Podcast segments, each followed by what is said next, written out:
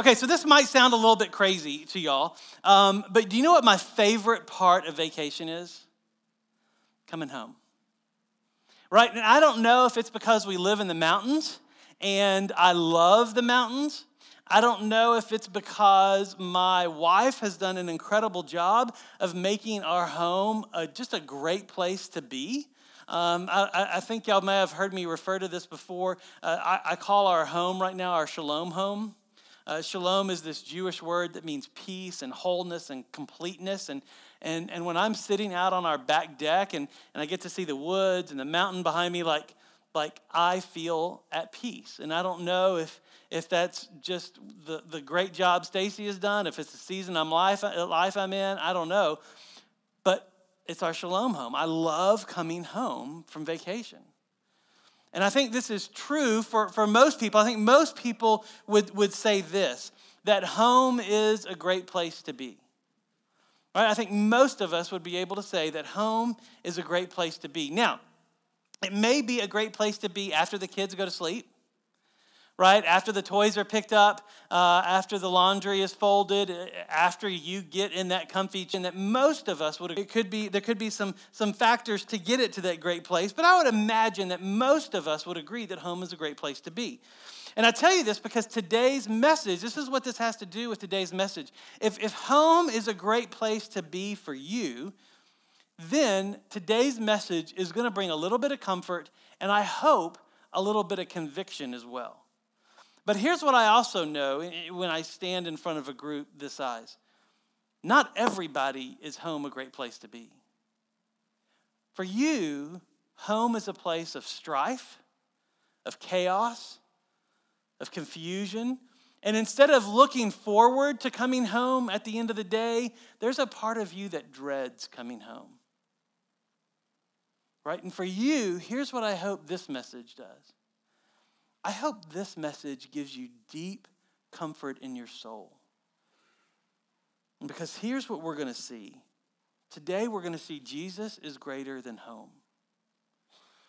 Now, if you're a person where home is a great place to be, what you're going to see today is that God is preparing a place that's even better than the greatest of homes. And if home isn't a great place to be, here's what you're going to see.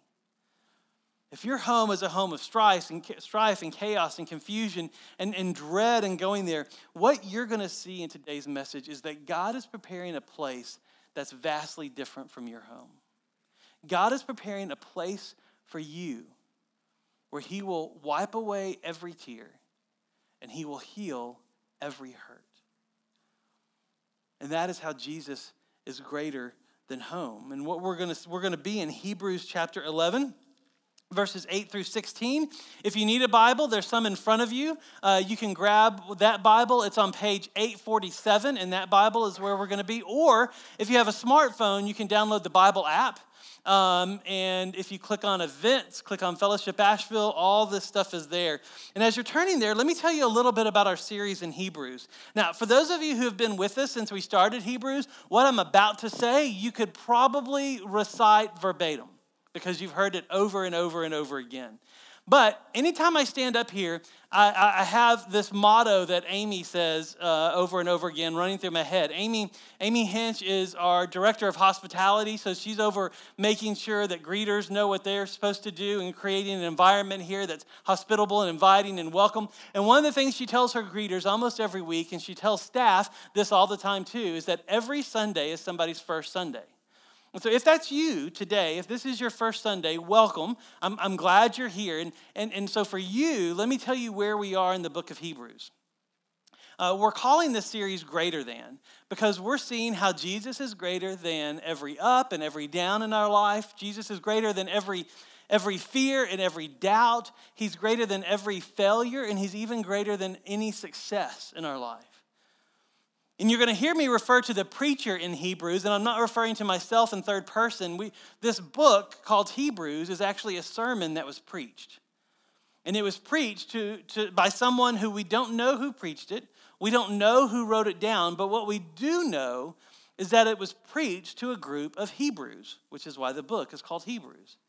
And so this group of Hebrews were Jesus' followers, so they had become Christians, but they were raised in Jewish homes. And so this preacher uses the Old Testament, and he uses all these pictures from the Old Testament as a paintbrush to illustrate his points. And his point over and over and over again is that Jesus is greater than. And we're to the point in the book now where he's looking at specific people from the Old Testament to show how they lived out this truth that Jesus was greater than, even though they didn't know Jesus' name yet. They just knew him as a coming Messiah. And their faith was in him. And that faith is still an example of our faith, even though we know his name as Jesus. And as we see that he is greater than all of those things, we're going to see that he is greater than even something like our homes. And so let's dive into verse 8, and you'll see what I mean. It says, in chapter 11, verse 8, it says, "By faith Abraham obeyed when he was called to go out to a place that he was to receive as an inheritance. And he went out not knowing where he was going." All right, so Abraham. When we're introduced to Abraham in the book of Genesis, we find out some things about Abraham. One is that he was from this place called Ur, not a very creative name, you are, but he was living in a place called Haran. Now, it's not super important for this that we know where Ur and Haran are and the geography of it. What's important is that we know what God did when Abraham was in Haran, because Abraham was there with his family. Right, he had cousins, he had a wife, he had become fairly wealthy in cultural terms. He had livestock, he had servants, and so his home was a pretty great place in Haran. And when he was in his home in Haran, God showed up and told Abraham to do something, which quite honestly maybe didn't make a lot of sense. Because what God told Abraham to do was, even though his home was a great home, God said, "I want you to leave your home." And here's the kicker.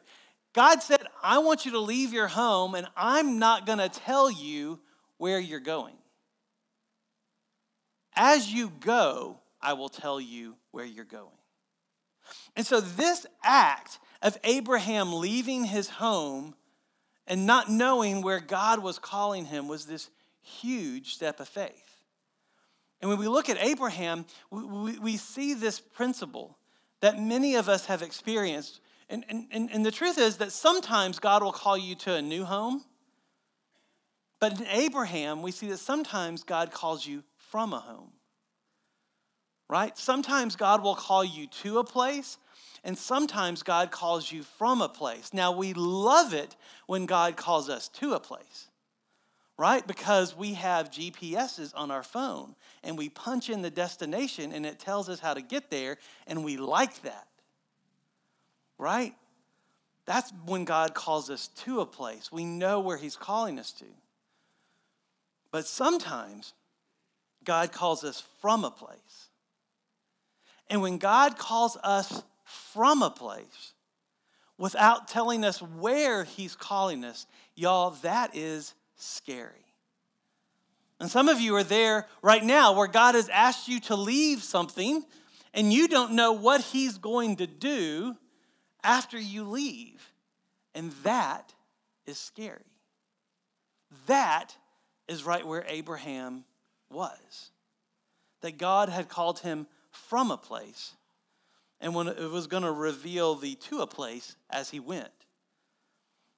In this next couple of verses, we're going to see kind of what that key was to help Abraham take that step of faith. And what I hope is that if you're in this position, that this will also be an encouragement to you to take that step of faith. Look at verse 9. It says, "By faith, he went to live in the land of promise." Now, that land of promise is why Israel is called the promised land, because God looked at Abraham and said, "The land that you're standing on, I will give to you and your children, and you will have children that are as numerous as the stars and as numerous as the sands on the shore." But here's the deal. God said, "The land you are standing on." Abraham didn't get that promise when he was in Haran.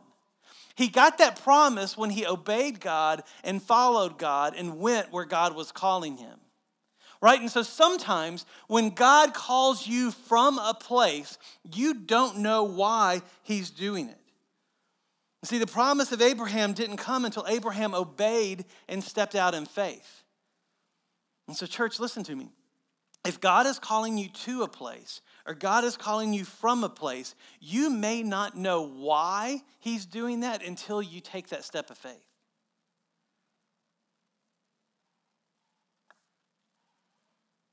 That you may not know why until you obey. Because sometimes, church, understanding comes after obedience, right? And for our culture, that's such a hard pill to swallow because we are all smart. We have Wikipedia, and we all know that's true, right? We want answers, and we can get answers with just a few clicks of the key. But sometimes, God's answers come after obedience, not before. And that's what we see with Abraham, that the why, the reason for taking this step of faith came after the what, knowing what this step of faith was. Now, some of you have joined our SWAT and SWAP teams. SWAT and SWAP teams are specialized, willing, able, and either temporary or permanent as we look to launching the campus called Fellowship Weaverville. And some of you have prayed about it and have felt God say, yes, this is what God is asking me to do, is to go help plant Fellowship Weaverville. And then some of you are saying, God wants me to stay here. And some of you are saying that with 100% certainty, but what's also 100% certain is that you have no idea why he's asking you to do that. You don't know why he's asking you to be a part of Fellowship Weaverville. You don't know why he's asking you to stay here. You don't even know why we're considering planting a church. There's a lot of questions that you still have, but yet you know what God is asking you to do. And see, what I'm saying is that if you step out in obedience, no matter what God is calling you to, eventually he will show you the why. And so let me ask you a question real quick. Are any of you waiting for the why when you know the what? Are any of you holding back obedience because you want understanding?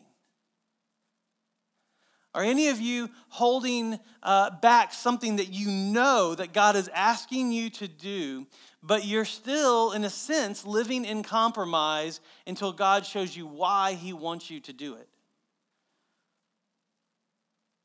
Are any of you holding back obedience, waiting for understanding? If so, let me encourage you today to take that step of faith and to walk in obedience. Here's how I think Abraham was able to do it, and perhaps it can be your encouragement too.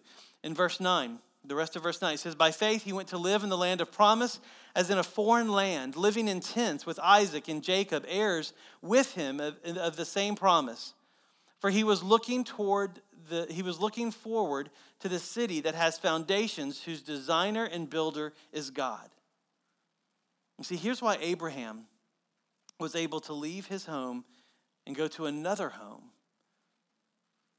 that he didn't even know where he was going to be when God called him.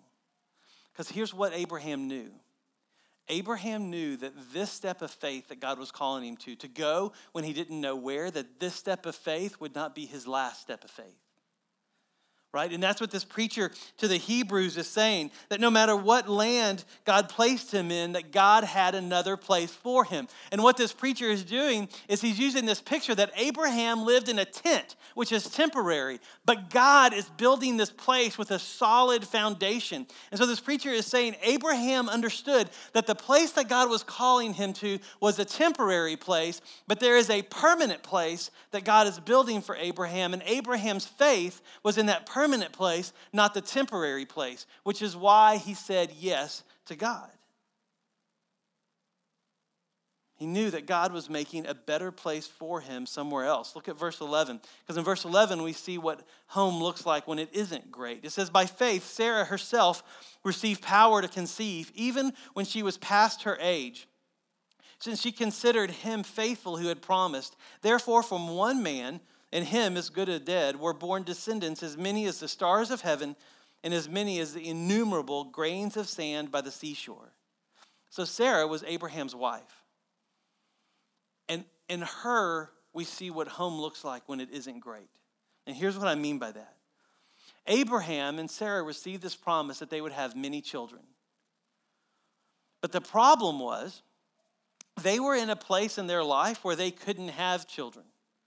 They were beyond the age of being able to have children. And so when God spoke this promise, it was after years of Sarah having a home that wasn't great. And here's what I mean by that. In ancient times, a woman's worth, and y'all, this is awful, but this is the way the culture around them was. And this is one of the things that Jesus began to rectify and as he ministered and had many women ministering with him. But a woman's worth was based on how many kids she could have. And Sarah was one of those women who couldn't have kids. And so as all of her friends are complaining about the toys on the tent floor and the mess that they make and the mud that they drag in and the noise that they create, she longed for a messy, noisy home. But instead, hers was quiet. And her home wasn't great. But in her, we see a way that when home isn't great, a way that Jesus can still be greater than our home. Because even when home isn't great, God may have you wait. You see, Sarah waited for God to fulfill his promise. And that's what this preacher is saying. He's saying, look at Abraham. He faithfully went where God called, that Jesus was better than his home because he left the home that he loved. And look at Sarah. She faithfully waited on God to fulfill this promise. Jesus was greater than her home. And Sarah waited for God to fulfill his promise to her. Now, you may be in this place in life where you feel more like Sarah than you do Abraham, where home isn't great. And maybe it's not great for multiple reasons. Maybe work isn't great. Maybe family's not great right now. Maybe money's not great right now. Maybe you wish that God would call you to a place, or at least that God would call you from a place, but God hasn't. And so he has you waiting. And so like Sarah waited, you wait. And here's how. Look at verse 13. It says, for all these died in faith. And so what this preacher is saying is Abraham, Sarah, Isaac, Jacob, that family, all of them died in faith, not having received the things promised, but having seen them and greeted them from afar, and having acknowledged that they were strangers and exiles on earth. And he's saying, so all these people, Abraham, Sarah, Isaac, Jacob, they all received a promise that they were waiting for, that they were here and that promise was over there. And they all entered this season where they had to wait for God to do what only God can do, for God to fulfill his promise. And so no matter if your home is great or isn't great, here's the key to the secret of being called to a place or from a place, or even having to wait in the place that you're in. And it's this, that they understood that there was a better home that God was preparing for them. But there was a better home that God was preparing for them. Now, by better home, I don't mean a home with a better view, right? Like if you see a street from your window, that maybe one day you'll see a valley. I don't mean if you have a one-bedroom apartment, that God will give you a two-bedroom apartment down the hall. Right? That's called a prosperity gospel. And what a prosperity gospel is that if you are faithful and if you obey, then God will give you something nicer than you have right now. That he'll give you a nicer car, a nicer job, a nicer home, nicer friends, a nicer spouse. That's not the gospel. Right? Because Abraham and Sarah waited for God to fulfill a promise, not for something nicer, but for something completely different than what they had. Look at what they were looking for in verse 14. It says, the people who speak thus make it clear that they are seeking a homeland. Now, pay attention to this word homeland because it's going to come up in just a minute. And what this word homeland is that Abraham and Sarah and Isaac and Jacob, they were here and that promise was there. And that promise drew them like a homeland draws them. And a homeland, the word here means the country that they're from. Anybody watching the World Cup? Seriously? Well, then never mind. I'm going to move on. But no, like, okay, have you ever seen anybody watching the World Cup? Okay, two people, yes. Okay, so for y'all, so here's what's crazy. You can go to Buffalo Wild Wings here, right? And you can watch somebody watching Portugal play, and you would think you were watching them in Portugal. Like they are rooting and cheering as if they are in the stadium because that is their homeland that they are drawn to, right? I mean, you can watch it playing football here. You go to somebody's house. Ohio fans, y'all are crazy. Y'all will sit in your living room. Oh, yeah, right here. Yeah, you will sit in your living room and you will cheer like you are in the stadium, right? Make fools out of yourself sitting in your living room because that's your homeland and you feel drawn to it. Abraham and Sarah and Isaac and Jacob could walk in faith because they saw their homeland and they were drawn to it. And this place that they were drawn to, we know the name of it, don't we? And what is it? It's heaven. It's heaven. Look at verse 15. It says, if they had been thinking of that land from which they had gone out, they would have had opportunity to return. But as it is, they desire a better country, that is a heavenly one. A heavenly one.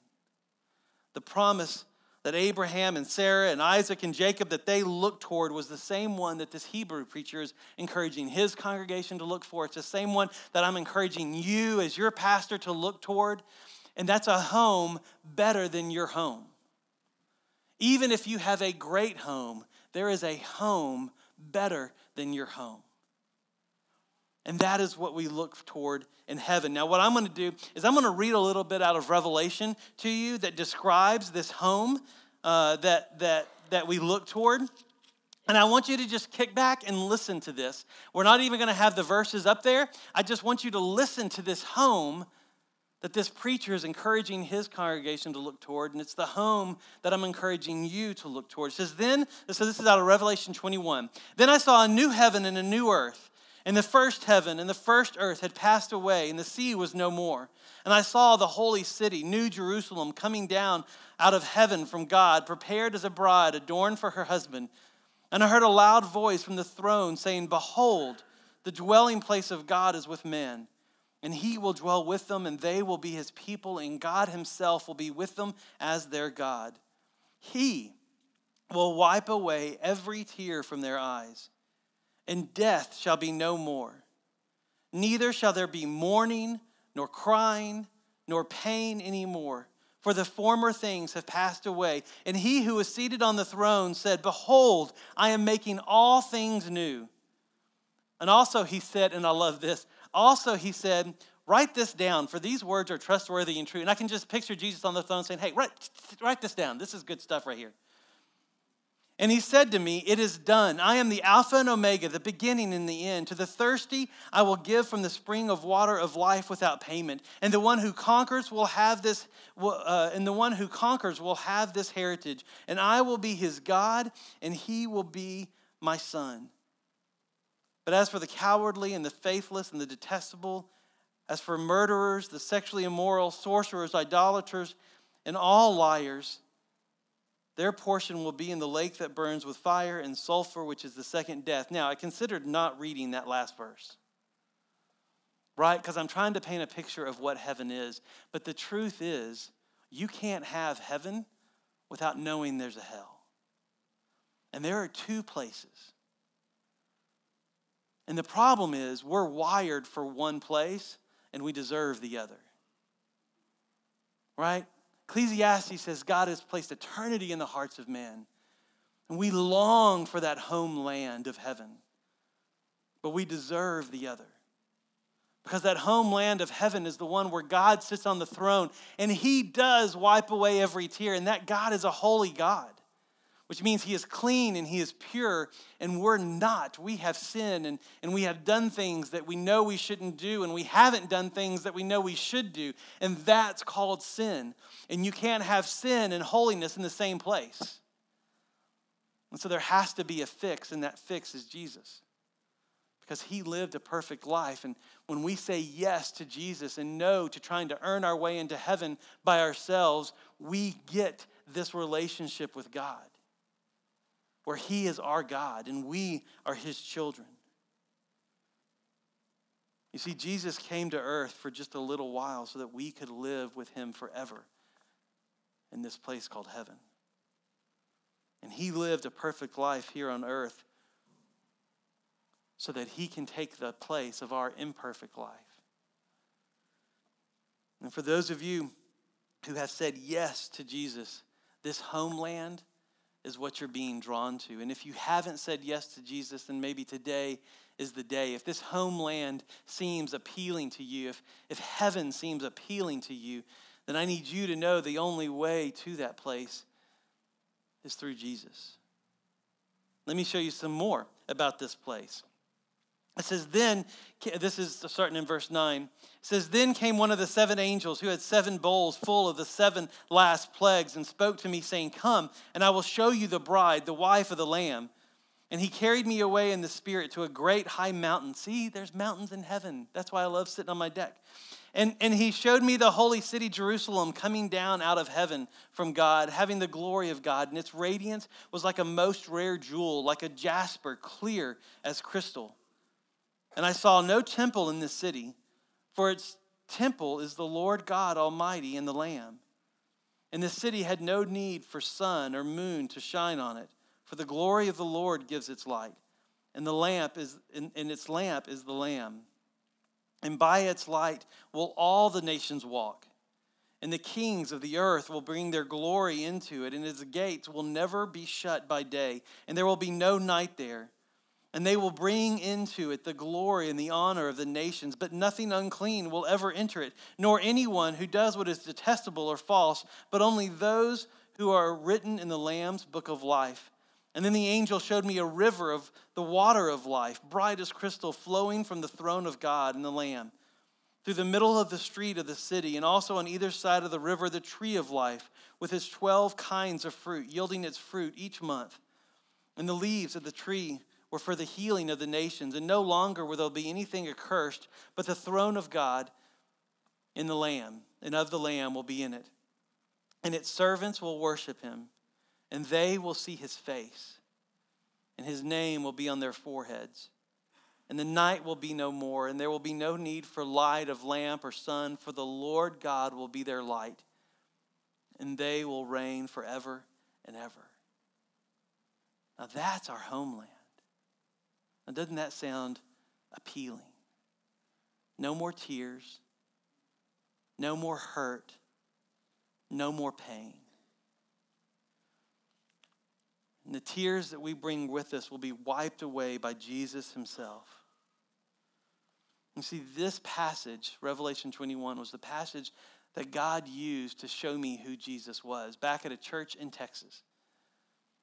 And our pastor basically did what I just did. He read through these verses. He gave a little bit more teaching on it than I did, but not a whole lot more, because he just read through these verses and said that this is the heaven that is waiting for us, and the only way there is through Jesus. And all of a sudden, that made sense to me.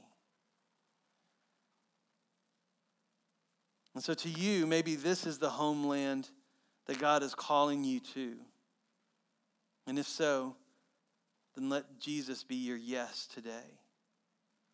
And for those of you who have said yes to Jesus, this is why we read this in our next verse in Hebrews, verse 16. It says, therefore, God is not ashamed to be called their God, because our names are written in his book, the book that he wrote. And it says this, for he has prepared for them a city. Now, here's the kicker. This word city, like homeland means the country that you're from. This word city means that the town that you're from. So if this was a little bit of a looser translation, if this was the Fred translation, right, it would say that God is preparing for them, for those who have said yes to Jesus, God is preparing for them their hometown, is what this word means. That this word city means the town that you're from. It's the town that you're drawn to. And so God has prepared for them who have said yes, a hometown. And so for us, the way to think about it using our greater than symbol and our little math symbols that we like to use in this series is that Jesus is greater than our home because Jesus is our hometown. That he is the one who will wipe away every tear. He is the one that will comfort every hurt and every pain. And when we see him, we see heaven. And when we wait between the here and there, let us remember that the home we now have is in our hometown. That the home that we have now isn't the home where we will be. And get this, the place that we will be, the place that we are going, is actually the place that we are from. That's what a hometown is. That longing that you have for heaven is because somehow in God's economy, that is your hometown. That's where you're from. And so, church, our hometown is waiting for us. Your home isn't your hometown. Jesus is your hometown. Now, here's what this looks like. For those of you whose home is great, for those of you who sit on your deck and you feel the shalom of God like I feel, let that be a reminder that even in the greatest of homes, you have a better place waiting for you. And let your great home be a reminder of your hometown. But let's also be honest. Even in the greatest of homes, there's still some stuff that isn't great. The reason I sit on my deck and look at the mountains is because if I turn around and see my roof, I get upset. Right? Because I need a new roof. And I don't want to pay for a new roof, so I keep looking at the mountains because that part of my home isn't great, right? Last night I was sleeping so peacefully until something, which I think was associated with our cat, but I'm not sure, something in our bathroom fell. You would have thought a bomb went off in our house as fast as Stacy and I hopped out of bed trying to figure out what in the world happened. In heaven, there's nothing that falls and wakes you up in the middle of the night.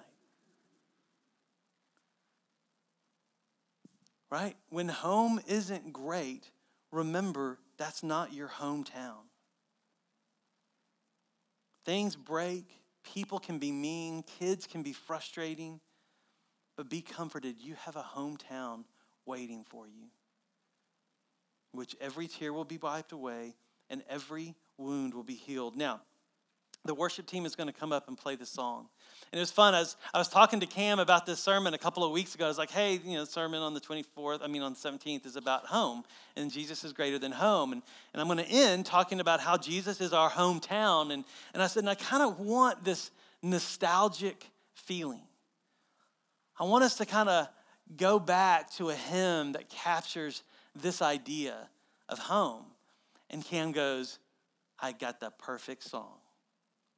He said, it's a little new and it's a little old, but it captures exactly what we're going to say and exactly where I want you to be as we look to our home. And so for you, as we go into this song of worship, I want you to just let it do what a worship song does and move that deep place of your soul as we look to our homeland. And for those of you who are here today where home isn't great, right? And you need somebody to put an arm around you and to carry the weight of that with you. We've got people that would love to pray for you. We've got elders and we've got people on the prayer team here. And so just find somebody and let's pray for you. You can put it on the Connect card and put it in the offering box and we'll pray for you with that too. But church, let's look to our homeland. Let's let Jesus be our home. Let me pray for us. Father, you are good to us. And Lord, you are our homeland. You are the one that draws us to you. You are the one that is familiar even though we may not know you yet. And God, I pray today for us as we go into this time of worship, may we see you face to face. And until that day, may we wait with hope, knowing one day it is your hand that will wipe away the tears. It is your hand that will bring healing to us. And Father, may we walk in the faith of Abraham and Sarah and Isaac and Jacob as they look to you to be their home. In Christ's name we pray. Amen.